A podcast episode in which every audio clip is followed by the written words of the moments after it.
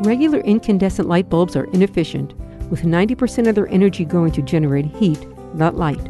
This is the Eco Minute, and I'm Dr. Enid Sisskin.